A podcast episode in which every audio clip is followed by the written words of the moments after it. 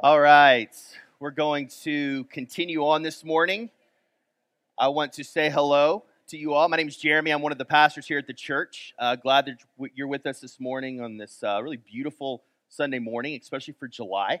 Uh, we need to um, enjoy um, these kind of mornings while they're here because we won't probably get too many of them over the next couple of months. But um, if you're a guest, um, if I have not gotten the chance to meet you before, I would love to meet you. So um, if you have time to stick around afterwards, I'd love to just uh, say hi to you face to face if you um, are new here and I haven't gotten the chance to meet you. Today, we are continuing on in the series where we're uh, kind of bouncing around a little bit in the book of Proverbs. We're going to be spending six weeks total this summer in Proverbs. Um, just as kind of a little summer series, a little bit of a different um, angle or, or genre of, of kind of biblical literature, which I think is really helpful for us to get that um, kind of broad diet of the word. And so that's what we'll be doing over the next oh, six weeks or so.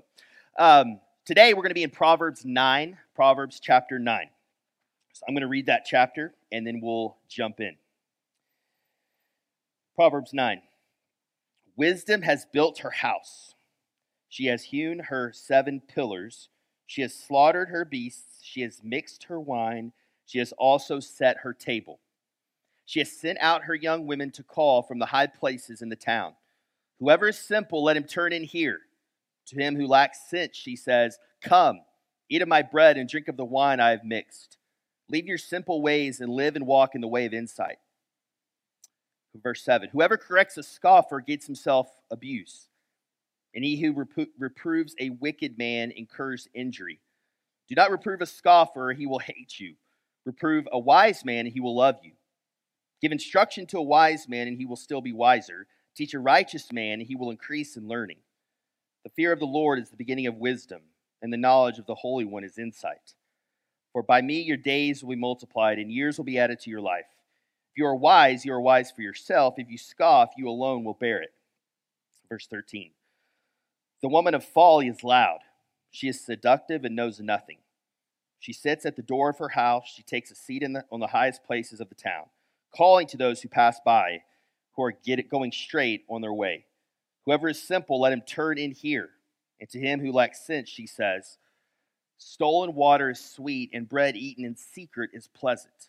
But he, but he does not know that the dead are there, that her guests are in the depths of Sheol. This is the word of the Lord. Let's pray. Father, we thank you for your word. We thank you for um, a book like Proverbs these, these short, memorable statements of, of truth, of um, the, the, the pathways to flourishing in our life. We're thankful in, in your grace and your wisdom that you provided a book like this for us to, to read and to meditate on and to think about so that it would change us. But it would only not only change what we know, what we know about you, but also change what we love, what we desire. And as a result of those two things, it would change the way we live when we leave this place. And I pray that we would become a people of wisdom, a people of deep character as a result of you and what you've revealed about yourself in your word. It's in Jesus' name we pray. Amen.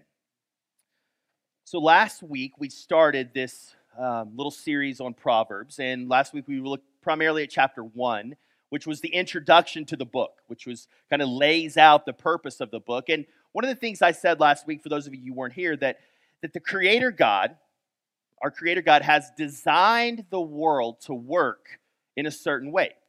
He's the designer. He knows what will lead to flourishing. He knows what will lead to freedom and joy. Right? We're not blind living in, in, in this world as followers of Jesus. And he gives the, the book like Proverbs and other wisdom literature in the scripture as a guide to help us understand how the world works, how we live in this world in such a way that we can flourish, that we can spiritually grow, that we can experience freedom and joy in all that God has to offer us. You think about, um, I don't know very much at all about cars and the way they work, but we all kind of know about cars that, like, we there's a certain way a car works according to the designer of that car. And you have to put certain types of oil in cars, certain types of gas in cars. You have to do certain kinds of maintenance on cars at certain times of, of mileage and, and age of the car and those types of things. And we're pretty, we're, most of us are pretty careful when it comes to cars because we get it, right? It's just this machine. It's pretty complicated. These parts moving together. And if we do kind of make one mistake or we put on a wrong part or put the wrong fluid in the car, it can mess everything up. I think we're aware of that when it comes to something like a car, but are we aware of that when it comes to our lives lived? And that God has designed the world that we live in. A proverb, the, the, the, definition of a proverb, which we talked about last week, but it's a short saying of practical truth that's easy to remember. Right? That's the point of Proverbs. That's why there's Proverbs in all different cultures, all different religions, um, Proverbs that go back even further than uh, the biblical Proverbs, right? Because they were short statements of truth uh, to, to that particular group of people that you could remember, that you could recall quickly, that were, were, were, were, were memorable, right? So, in those things were meant to change us and change the way we live. So this this book of Proverbs, because we're bouncing around, I want to give you kind of an overview of what we're getting into here. Um, the first nine chapters of the 31 of Proverbs, the first nine chapters um, are pretty general, talking about wisdom. Wisdom in general, we kind of have this play back and forth between uh, uh, wisdom and folly, kind of these two pathways. Um, there are these speeches that uh, Solomon gives to his son about wisdom, okay, and about folly as well. And it could kind of depend on how you divide it up. There's anywhere from 8 to 12 speeches in those first nine chapters. The word son is mentioned, I believe, 21 times in the first eight chapters. So this is clearly uh, Solomon passing on words of wisdom to his son. But we are the benefactors of that because we are um, created in God's image. And so we can hear the Proverbs like, like uh, the son of Solomon would as he's listening to them. And then, uh, then the rest of the book really is digging into specific topics um, as it relates to Proverbs. And so we'll get into a little bit of that moving forward in the book. Um, today will be a little bit more general because we're kind of bookending. We, we looked at chapter one last week, chapter nine today. We're kind of bookending those first um, nine chapters where he's really just introducing wisdom. What is it?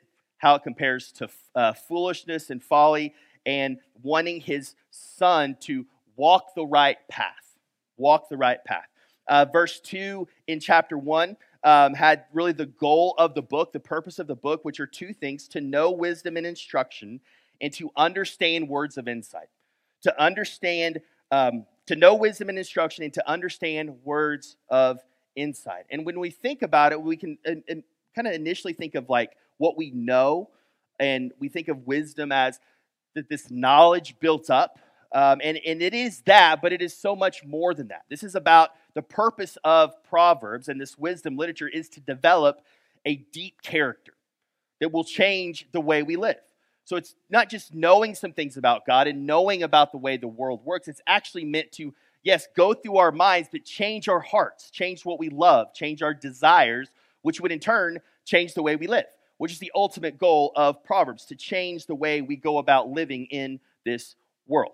So I mentioned this is a father speaking to a son, and he's desperately wanting the son to know wisdom. Those of you who have kids uh, will, will, will get this, right? You moms and dads. Like when you're passing on the kind of the, the deposits of the faith, the things that really matter, the, the major things, like it's like the way you talk about those things, you want them to remember.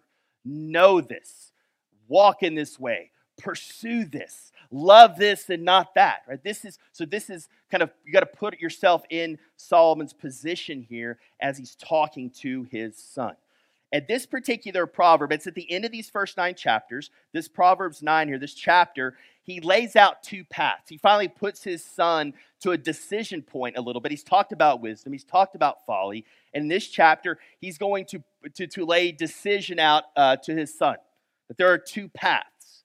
There are two ways to walk. One path leads to life and abundance, one path leads to death. And we're going to see that as we walk through this passage. So, really, the three kind of um, sections of today or the movements are what are the paths? What are these two paths? We'll look at that. What kind of person chooses each path? And then, three, one of these paths leads to Jesus. It does lead to Jesus, and we'll get there at the end. Um, so, in this passage, he is he's building this contrast between um, lady wisdom and lady folly. And he's using this literary device called personification because remember, he's talking to probably a, a son that's coming of age. He's probably thinking, what better way to get my son's attention who's coming of age to put this in terms of a female, right? I want your attention, son. I'm going to put this in terms of female. So it's female wisdom and female um, folly, or lady wisdom, lady folly. And wisdom in Hebrew is actually a feminine word. It comes from uh, kind of the gender construction is feminine in Hebrew.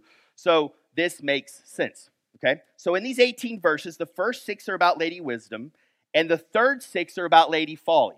And the middle six are how certain people react um, when presented with these two paths. So we're going to start by looking, kind of going back and forth between the first six and the last six, because those things are completely parallel, which is intentional in how the how Solomon lays this out, which you'll see here in a minute. So remember, two calls or two paths, one from Lady Wisdom, one from Lady Folly. So let's look at verse one. This is Lady Wisdom. And Solomon sets this up with a party or a banquet imagery, a party or banquet imagery. Um, verse 1 Wisdom has built her house, she has hewn her seven pillars. Imagine a house, a structure um, with pillars, right? Like two pillars, you think usually maybe four pillars, like six pillars if this is like a giant house, but this is seven pillars, right? So not only is this more pillars than you would normally expect to have in a house, it's an odd number. So this, this house is to, to stand out. It's, it's a great place to visit. It's a place you want to come inside of. There's also some talk about this number seven, how seven oftentimes in the biblical literature is, a, is, a, is the holy number, is the perfect number. So some um, commentators think that there could be even a deeper meaning here with those seven pillars. But regardless, this is a nice house. And it says, notice the wisdom has built her house. She's the one that constructs it. She's the one who has put the hard work into actually creating this place that she's going to invite people into. Now let's go over to Lady Folly, verse 13 and 14. The woman Folly is loud. She is seductive and knows nothing. She sits at the door of her house. She takes a seat on the highest places of the town. The first word there we kind of see is seductive. She's tricky. She um, kind of wants attention, but for the wrong way. She's loud. Notice when it says it talks about her house, she didn't she didn't build it. She's just sitting at the door of her house. And she likes to take seats at the highest places of the town. She's not humble. She wants to be seen. She wants to be noticed. She wants people to look at her and be in, in awe or, or, or be attracted to her. Okay, so that's the that's the place, the physical location we are being invited into, and we really need to to think about the physical location here because there's a reason um, Solomon has set this up in this way for his son that he's talking to. Let's look at verse two. Now we look at what's going to be served at this party or at this thing that they're being invited to, maybe a banquet. She has slaughtered her beasts this is Lady Wisdom. She has slaughtered her beasts. She has mixed her wine. She has also set her table. And then we'll skip down to verse 5 because it refers to kind of the food as well. Come, eat of my bread, and drink of the wine I have mixed.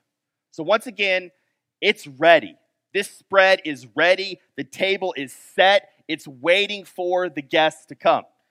She said she's she's slaughtered beasts. Yes, that just, just that that's probably kind of delicacy. That's probably something that's not served all the time. You have wine. You have kind of fancy. It's a little bit fancy, right? You really feel like you're getting invited into a banquet.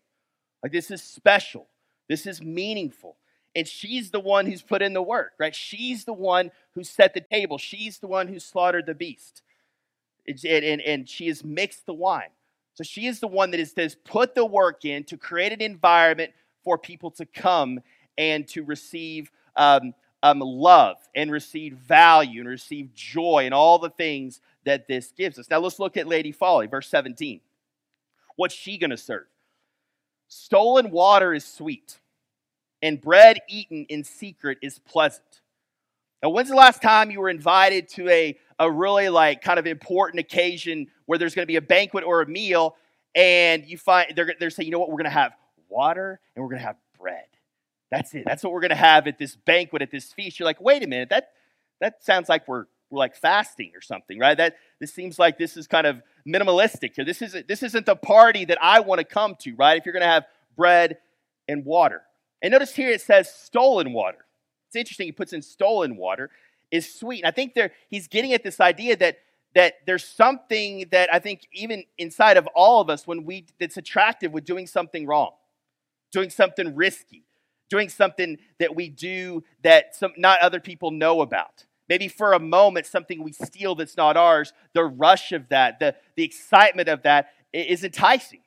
It's attractive, but it's just water, but it's stolen water. And then she also has this it's, it's bread eaten in secret is pleasant. So we're going to come to this, this party, into this house, and then we're going to eat our bread in secret. Seems shady, seems weird, right? Like once you get in this house, once you get in this place, it's, it's not a party, right? It's not what it, you thought it was going to be. And throughout this, we see this bait and switch from Lady Folly. It's, it's big promise on the front end, right? You're going to see she's going to invite invite the, the, the traveler in here in a moment, and then you get inside and she can't come through on her promise. She can't promise what she is delivering. Now, I want you to take a minute and just imagine the greatest feast or banquet or party that you've been to. But you actually think about it. Think about the food you had. Think about how it smelled. Think about the drinks you had there. Think about the company that was there. Probably laughing, telling stories. Just enjoying what was happening and what, what you were celebrating in the, that moment. And this is the, the place that God invites us into. He wants us to come to this party. He, uh, Lady Wisdom wants us to come to the party where we'll benefit, will lead us to, to, to reconciliation with God, that will lead us to the, the way of living that leads to flourishing and not the way that leads to death. Okay? So both Lady Folly and Lady Wisdom are, are, are creating an environment for us to come into. And now we have the invitation. Verse 3, back up to Lady Wisdom. She has sent out her young women to call from the highest places in the town. Whoever is simple, let him turn in here. To him who lacks sense, she says. So, it says the way that Lady Wisdom is sending out the invitations is she sends other, maybe in this personification of Psalms, like little Lady Wisdoms, right? Like she is sending out um, other people that she values, her understudies, her mentees. She's sending them out to invite people in. And notice she's going out, right? She's going to the highest places of the town. Come, come to this party, come to this feast. Come enjoy the meat and the wine and the conversation come. And she's sending her, her, her messengers out to call people in. And she says, Whoever is simple, let him turn in here. To him who lacks sense, she says. Now, this idea of simple, we didn't really get to get into it last week, but it, it does mean immature, does mean maybe people who are a little bit wayward in traveling, but it also has the sense in, in, in the Hebrew of, of, of being naive. Even some English translations translate simple naive. So it's like being open minded in, in, a way, but in a bad way, right? Being open minded, being, being flaky, being wishy washy, just lacking sense, right? And so that is all of us to some degree, right? We are all in that category. Maybe some of us more than others. Maybe some of you at other times in your past you were like that. Maybe before you met Jesus, this would describe you. But this is who she's calling. She's calling the simple. She's really calling everybody, right? So it takes a bit of humility to say, yeah, I'm simple. I want to go in there. I need that. Let's look at Lady Folly, verse 15. Her invitation. She's calling to those who pass by. It's like she's like standing on her porch in her doorway and yelling at people as they pass by. She's not sending out invitations, she's just yelling.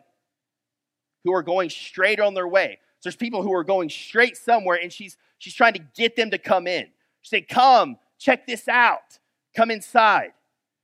And she says, Whoever is simple, it's almost the same invitation. Whoever is simple, let him turn in here. And to him who lacks sense, she says, almost word for word, verbatim, says the same thing as Lady Wisdom. Okay? So they're after the same people. They're after you and I. Lady Wisdom, Lady Folly. Okay? So I want to go back to this idea of being simple, right? Being simple. Um, this could mean, again, being immature, lacking knowledge, lacking understanding of what's wise and what's foolish. Um, but it can also mean too open minded, maybe non committal on matters of truth.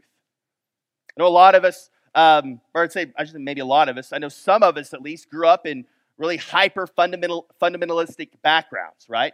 Um, where you were just kind of truth was maybe shoved down your throat in a very non loving way. So we can react to that by just not really wanting to contend for truth. By really not kind of everybody can kind of do their own thing. It's okay. Um, this is would be called simple and even foolish in the biblical literature right this isn't a and again this isn't like a humble wrestling with the truth like yeah i know i'm i know i'm simple i know i'm immature i'm really wrestling with this truth i don't know what i think of that that's a healthy kind of wrestling with the truth but the person who says you know what truth is just whatever i'm really open-minded i'm really kind of elite in that way and I'm, I'm, i think that everybody can kind of do their own thing and truth is kind of relative that in, in the bible we call foolish right? To disregard truth found in the scriptures and being so open minded, so wishy washy that we can't ever kind of um, take the pathway of truth in our lives or speak to others in the same way, right? So, I want to go to this idea of uh, found in Proverbs 4:23 as we talk about what this idea of wisdom is. Okay, Proverbs 4:23, which is on the screen, says, uh, "From your heart flow the matters of life." or this, uh, keep your heart with all villages, for from it flow the springs of life. Okay, so what this is saying here is our heart is the, the operating center for our lives. And so we can value wisdom, right? Like we can, on paper, say, I value that. That's a wise decision. That's a wise move. And we know those things. But it's often difficult for us to actually walk the path of wisdom and live like that because our desires, the, our heart, is not getting shaped by the wisdom. It's not getting shaped by something. It's getting shaped by the wrong thing. Jesus has the parable, if you remember, of the wise man. He uses these words, wise and foolish. It was a wise man who built his house on the rock. And when the storms of life came, that could be anything, anything that pushes against your faith. When those things came, the house was sturdy. It made it. It was, it was unblemished because of what you couldn't see. It was actually built on the rock. And that house wasn't going anywhere. And you contrast that person with the person who builds their house on the sand. Maybe looks even nicer from the outside than the other house, but when the storms of life come, it crumbles, it breaks, it's destroyed. Why? Purely because of the foundation. That's the only thing, the only difference between these two houses. So, back in this kind of Proverbs 9 idea here, what is your wisdom built on? What is your knowledge built on? What are your desires built on? Is our faith shallow? Is our faith strong? See, wisdom isn't just making good decisions, knowing more facts. Wisdom is more than just a matter of the head, it is a matter of the heart. So, maybe the question we should be asking ourselves is what do you want? What do you desire most in life? What controls your thoughts on a day in and day out basis? What do you fear? What do you want more than anything? And, and then the question becomes how is wisdom shaping that desire? How is what you're taking in, what you're learning, what content you're consuming, what kind of people you're talking to. How's that wisdom shaping the desire? Because they are connected. That the wisdom we take in shapes our desires. I want to give a couple examples here to help us understand this. I think this is where kind of the rubber meets the road when we talk about wisdom and foolishness, okay? So, we're a church that wants to be centered on the gospel that's found in God's word. And one of the things we talk about a lot, hopefully you've heard this clearly, is that you should want to spend time with God. You should spend time with God. Not just want to, you should want to spend time with God. I think all of us would say that's a good thing, right? It's a wise move to spend time with God daily. No, there's very few people that would say, eh, it's not, that's kind of foolish to do that. So we all understand that intellectually, right? Like we get that. But how many of us in a given day or given week let other desires, let other loves, let other values come in the way of spending time with God, which is so important. So again, it's not a matter of is it good or not, it's a matter of desires in the moment. Am I the kind of person that values spending time with God enough to make it happen? Am I the kind of person that is developing my, my habits and my character and my wants and my desires? Okay. Or you could say you could be getting your your your um, your connection with God or your relationship with God could be dependent upon other people. Podcasts, preachers, devotionals, books that aren't the Bible, right? Like these things aren't bad, but if they are your if they are your substitute for spending time with God, then that is a problem. Talk about another kind of value we have this, this idea of community or, or, or formative community, right?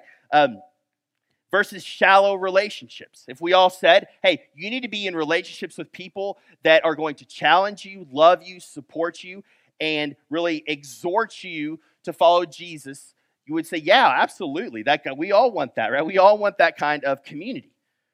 But when it comes down to it, and the, the work that requires, and the investment that, requires, and the transparency that requires, um, we, a lot of us, most of us are prone to say, you know what? I'm just going to kind of surround myself with shallow relationships and people who really won't ever make me uncomfortable. I'm going to kind of pick and choose people that make me comfortable and really never make me face the hard things in life. That is not the way to formative community. In the path of wisdom and folly, that would be going down the relationship, the, the, the pathway of folly. And one, I'll throw one more in here. Uh, living missionally, like we talk about that a lot too. This is a life that's lived for God than other and others rather than for ourselves. That's really what it comes down to. If again, if I said, "Hey, is it good to build your life around being witnesses for Jesus, being ambassadors for Jesus, loving um, your neighbor as yourself, loving your enemy?" We'd all say, "Absolutely, that's clear in the scriptures." But how many of us do that? It's hard, it's difficult. It takes time to develop that, that virtue, that character habit, that, that piece of becoming that kind of person. Rather than kind of, revol- our, we wake up in the morning, our, our day revolves around us. Our week revolves around us, not other people. So, how do we match what we know to be the path of wisdom and match our desires to actually then walk down that pathway that will ultimately lead to our flourishing? So that's the two paths we have to choose. I want to keep going in this proverb. This is where they lead. Very clear. At the end of the, the first six verses, verse six, Lady Wisdom, it says, Leave your simple ways. We've talked about simple, what that means. She says, Leave them. Get out of there. Run.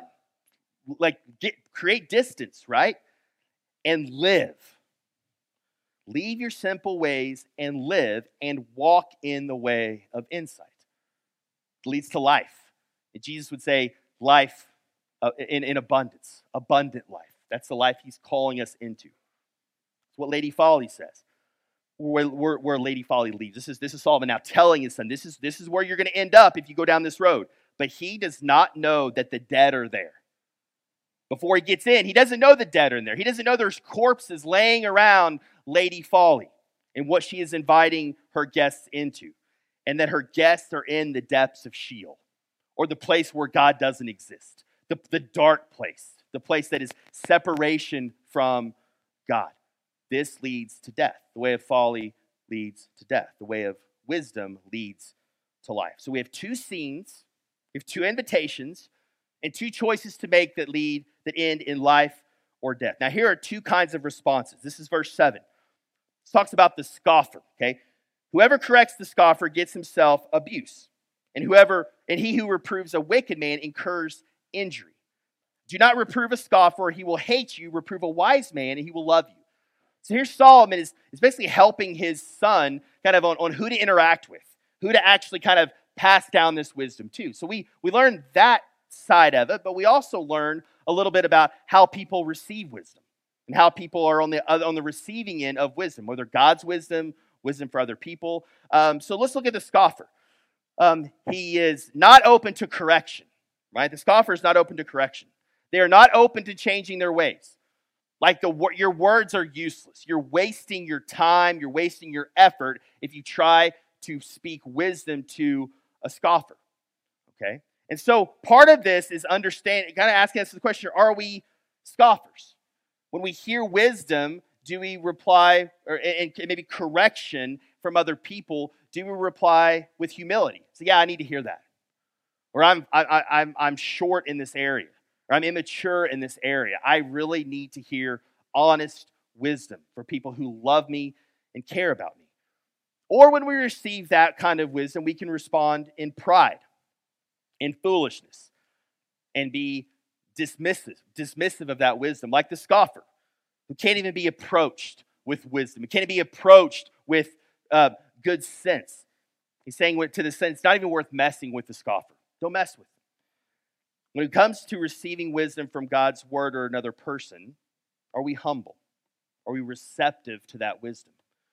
So humility, like we mentioned last week, is a it's foundational when it become when it, when it comes to being a person of wisdom, of character. We have to have humility. If you're married, you probably get this, but one of uh, the main really issues when it comes to Nicole and I's um, conflict. I told her I was going to share the story, um, but it's it's mostly pointing at me. Um, she's the hero in the story. Um, so um, she, uh, when we fight, when we conflict, oftentimes it's because um, I don't want to hear what she's telling me. I want, I'm defensive, or I make excuses, or I, I, I say I blame the circumstances of our life rather than owning what she's really trying to uh, allow me to own. And it creates issues because I get defensive. I, I take the foolish path in those scenarios and, be def- and, and defend myself, defend my own honor, try to defend my own character instead of being, being open and humble, being yeah, I'm, I'm, I'm, I'm a mess. I know I'm a mess. Jesus had to die for me. I get it. So why in that moment can I not receive, or it's difficult to receive my wife's words of gentle correction? It's hard. Maybe some of you all deal with that in marriage. That's oftentimes this, this comes up, right? Is, is we're, we're the most difficult with our spouses when it comes to that. But it also goes to all of our relationships as well. Some other questions How do you respond to correction? Do you welcome it or do you run from it? I'm not saying do you like it, but you should welcome it. Nobody loves being corrected, but do you welcome it or do you run from it? Do you immediately get defensive or do you listen humbly, thinking there might be something that you should hear in that, um, in those words that person is saying or the scripture is saying? Do you automatically think that when somebody corrects you, they are being judgmental? Like you go to like, oh, don't judge me. Who are you to judge? where it's just like, wait a minute, they just they're just pointing out a flaw. They're just they're just trying to be lovingly like rebuke you in an area. They're not they're not putting themselves in a judgment seat. They're just being a, a, a just trying to love you as a brother or sister. Do you go do you first go to justifying yourself when corrected? Is there anything that is off limits in your life to correction? Your parenting. Can y'all be parent corrected on your parenting styles?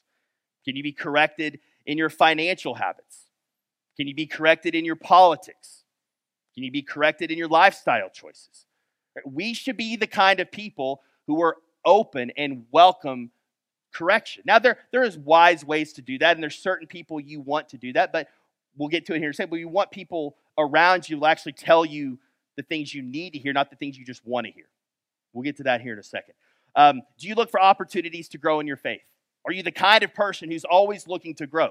always looking to learn, always being humble enough to say, Yeah, I probably need to grow in this area. I need to go talk to somebody wiser to help me understand that. Um, if you think you might be a scoffer, which again, we all are, and to some degree, why is that? Do some digging. Is it baggage? Is it shame? You're already feeling so much shame, you just can't stand that little bit more of shame that that comment could bring you. Maybe it's baggage like your mom or your dad was so mean with their words that you just can't take any more or, or you have you, you reflect when, when somebody gives you correction you immediately go back to hear words from your mom or your dad and so you have all this baggage that you're now bringing into the certain your relationships now whatever it is do that work. Be honest. This is keeping me from being a wise person. This is hurting me in areas of my character. So deal with it. Go talk to somebody. Talk to a friend, go see a counselor, right?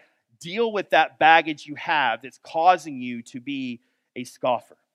Verse 9 Give instruction, this is kind of the opposite side now. Give instruction to a wise man, and he will still be wiser. Teach a righteous man, and he will increase in learning. So, how, one part of this is how we are using our words. Do we, do we speak wisdom to others? Do we feel confident enough in our relationships? Do we have the kind of relationships where we can be honest with other people? Can we call people to God's wisdom? Can we call people to, um, to kind, of, kind of sharpening their character? Do we have the courage to do that in the context of community? We should. That's a problem with the person who's actually giving the wisdom to, right? So you could have problems on both sides, and nobody ever says anything to anybody about anything, and we don't grow and we don't sharpen one another. So that's something for both sides.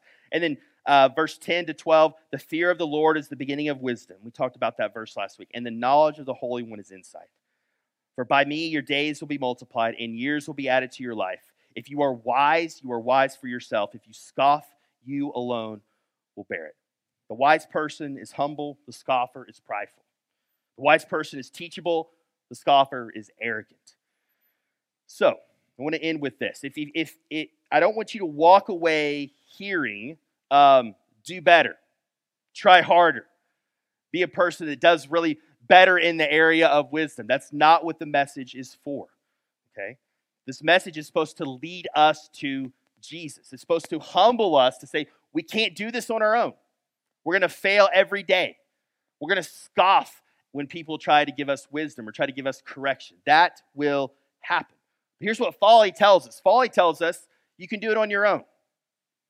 Folly tells us continue to, to chase those dreams and desires continue to pursue the things you want to pursue and and and and and don't don't get too mixed up with kind of the Jesus thing and the church thing. Maybe you can sprinkle some Jesus on there to help you here and there, but you do you. You you chase your dream. You chase after that American dream, right? And kind of you can bring in the church or Jesus when it's convenient for you. That is folly. Maybe some of you are in the room are, are serious about your faith, but you're just so gripped with shame and performance and you just want to it's this i should have done this i could have done that i need to do more i'm not accepted by god and that is foolishness as well. Wisdom knows our hearts. She knows our hearts are bent and wired towards sin. It's what we call total depravity and original sin right? We all have some we want to be our own authority we all want to be our own gods. That's the way our heart is bent. And God knows that. Lady Wisdom knows that. It is to lead us to the source where we can receive grace and receive mercy and then walk in the way of wisdom. We need new hearts. We need somebody from the outside of us to take our heart of stone and gives a, give us a new heart. Listen to 1 Corinthians 1 26 through 31.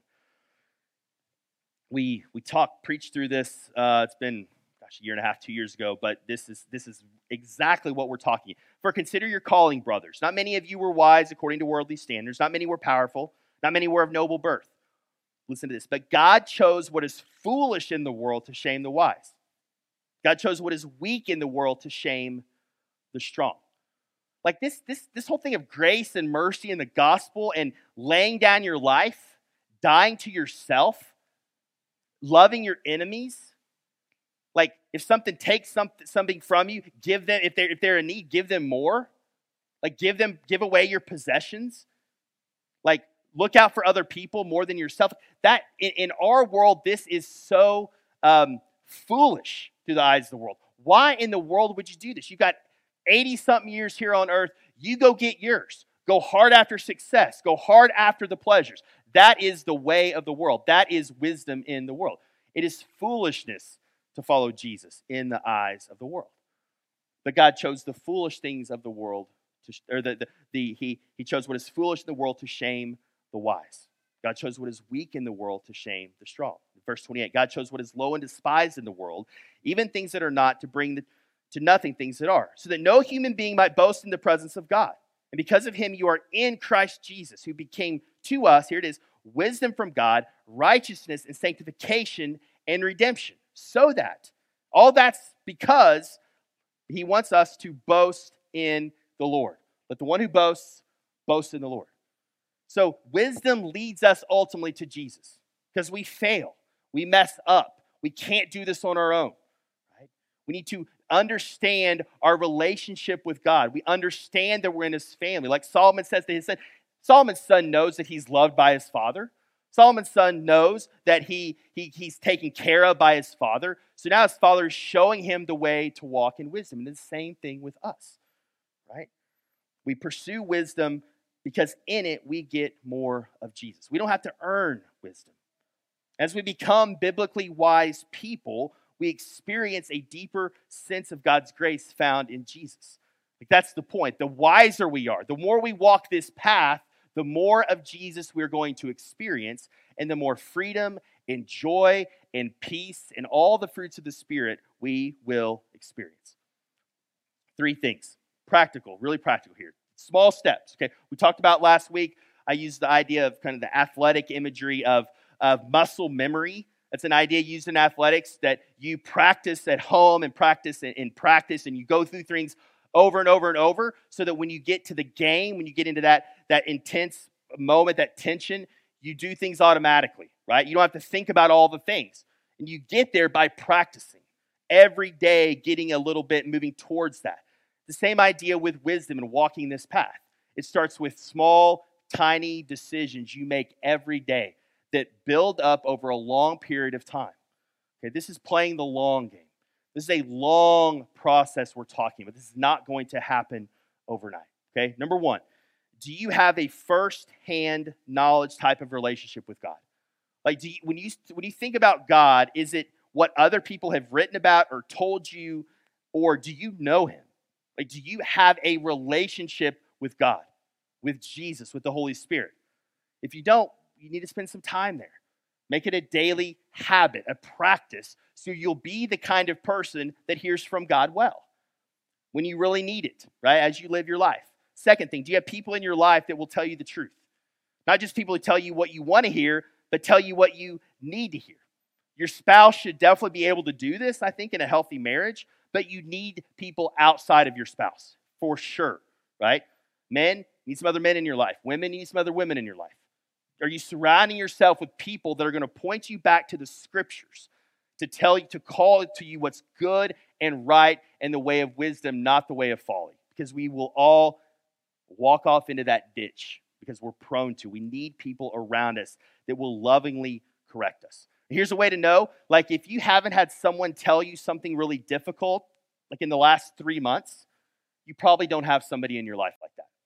I was like, if you haven't had to have a really hard conversation with somebody that loved you, that kind of confronted you in your sin or your idolatry or whatever, if that hasn't happened for you probably in the last three months, you probably don't have that kind of relationship. So go get them, go seek them. The church is the perfect place to have those kinds of relationships. Um, and lastly, um, are you seeking people to speak wisdom to in humility? Like, we're not all on the receiving end of this. We need to be the ones who are giving wisdom, who are taking God's wisdom and helping people apply it to their life. Are you looking for ways to be the person who gives wisdom, not just the receiver of wisdom? And that's when we start working together. We start being a t- the type of church that preaches the gospel to one another, calls each other to wisdom. That is really what discipleship is about. And that's what we want here at Providence Road. Let's pray. Father, once again, I'm thankful for your word. I'm thankful for Proverbs. Um, I just love the vivid imagery you give us that we can understand, even personifying wisdom as, as two women that we can kind of think about in that way. We got these houses and we got these paths and we got this food, we got these invitations. We all get that imagery. So thank you for giving us um, your truth in that way. Help us as we try to walk this path of wisdom. We know we don't do it alone. We know your spirit is inside of us, those who are in Christ in this room. So help us. Help, help us be the kind of people over a long period of time to develop the character and become wise as we live. It's in your son's name we pray. Amen.